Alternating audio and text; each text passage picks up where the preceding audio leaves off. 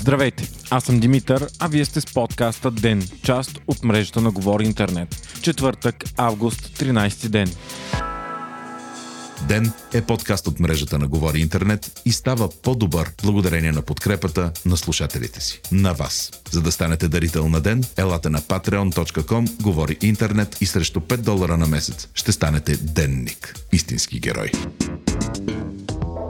За пореден ден новите случаи на COVID-19 са сравнително малко. Те са 171, при това на база 5108 теста. Така и като абсолютен брой, и като съотношение на брой тестове, едва 3,34%, случаите са по-малко от пиковете с по над 300 случая дневно и над 8% положителни теста. Оздравелите от вируса пък са почти два пъти повече 325 за последното денонощие. Така активните случаи стават 4932 от общо 13 593. Тревожен обаче е броят на починалите хора, които са 11 за последните 24 часа. Причината е пикът от миналите седмици, които сега увеличават черната статистика. 834 души остават в болница, а 63 от тях са в тежко състояние в реанимациите. Най-много установени случаи има във Варна 33, София 31 и Благоевград 23. Расте обаче и броят на заразените медици. За денонощието те са 6, с което общият им брой става 769. Междувременно с съседна Гърция отбелязаха рекорд на заразените от COVID-19 – 262 за последното денонощие. До сега съседката ни беше една от най-добре справящите се с пандемията страни в Европа. Там са отчетени едва 6177 случая от началото на пандемията,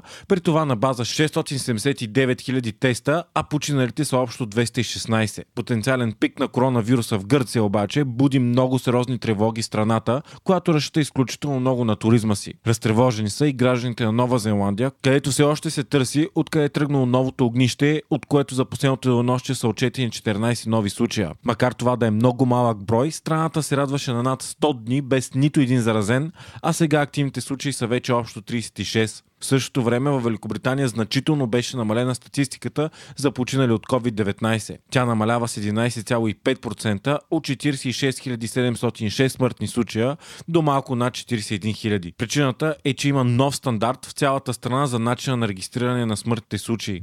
Смята се, че тези 5000 по-малко смъртни случая са на хора, които са починали след като вече са оздравели от коронавируса.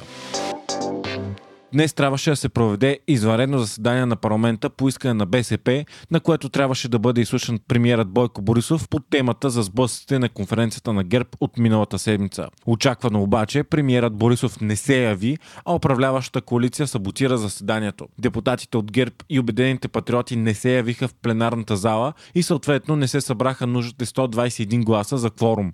Още от сутринта обаче около парламента се бяха струпали протестиращи, които далеч посрещаха схвърляне на яйца пристигащите на работа депутати. С яйца и скандирания мисирка беше замерена и известната журналистка от ПИК Ива Николова. По-късно протестиращите направиха частична жива верига около сградата на Народното събрание. На брифинг Корнелия Нинова заяви, че страната е в институционна криза и че според нея Бойко Борисов налага диктатура заради това, че еднолично взема решение как да се изхарчат 2 милиарда лева от бюджета. Във видео във Фейсбук Христо Иванов наречи неявяването на Борисов в парламента позор. Междувременно тази вечер е планиран нов голям протест цялата страна. БНР съобщава, че до вечера много голям брой важни булеварди и кръстовища в Плодив ще бъдат блокирани. Днес пък бившът втори в ГЕРБ и доскоро най-доверен на Бойко Борисов човек Цветан Цветанов обяви пред BTV, че подкрепя протестите и също поиска оставката на кабинета и премиерът. Той обяви и името на новата си партия, която ще се казва Републиканци за България. Като свои бъдещи партньори Цветанов видя Демократична България,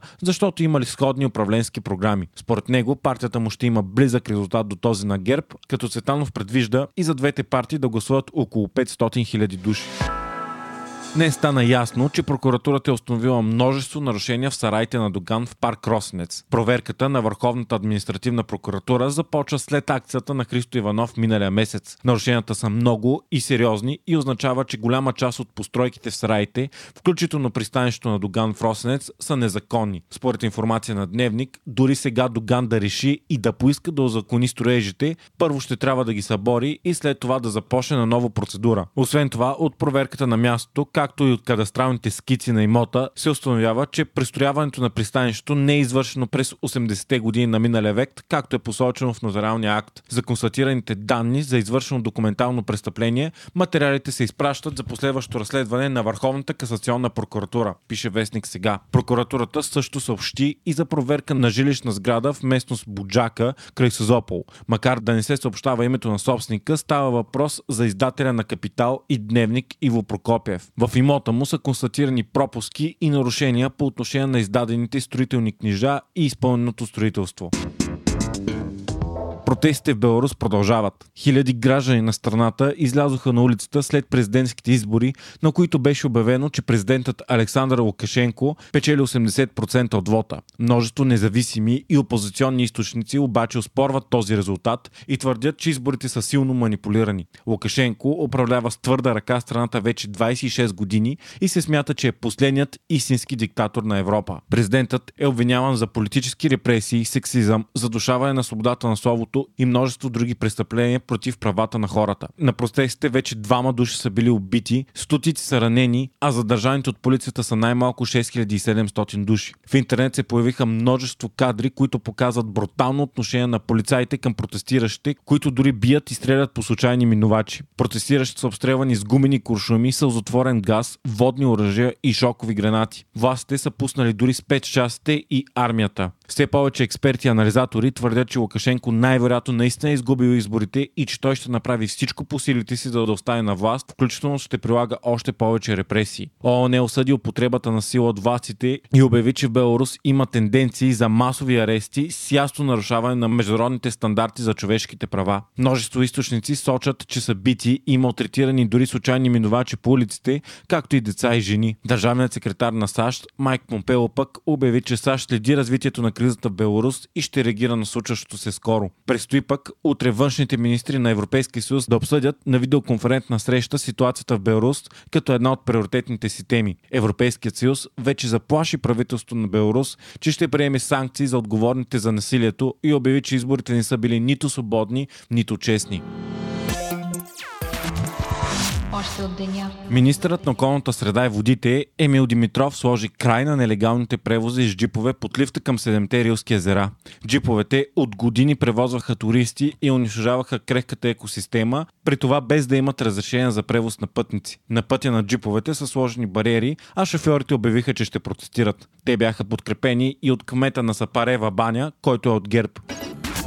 Укриващият се в Дубай бизнесмен Васил Бошков обвини Делян Пеевски за изнасянето на колекцията му от антични предмети. Той направи изявлението си ден след като прокуратурата обяви, че е взела вече над 6300 артефакта от офиса на Нове Холдинг на столичната улица Московска. Според Бошков това става лично по заповед на Пеевски. Във фейсбук пост, в който той обяснява гледната си точка, Бошков заяви, че ще се разправи с Шиши лично. Вие слушахте подкаста Ден, част от мрежата на Говори Интернет. Водещи глава редактор бях аз, Димитър Панайотов, аудиомонтажът направи Антон Велев. Ден е независима медия, която разчита на вас, слушателите си. Ако искате да ни подкрепите, можете да го направяйки ставайки наш патрон в patreon.com, Говори Интернет, избирайки опцията Денник. Срещу 5 долара на месец ще ни помогнете да станем по-добри и ще получите достъп до нас и цялата общност на Говори Интернет в Discord. Ако искате пък да ни изпускате епизод на ден, не забравяйте забравяйте да се абонирате за нас в Spotify, Apple, iTunes или другите подкаст приложения, които използвате.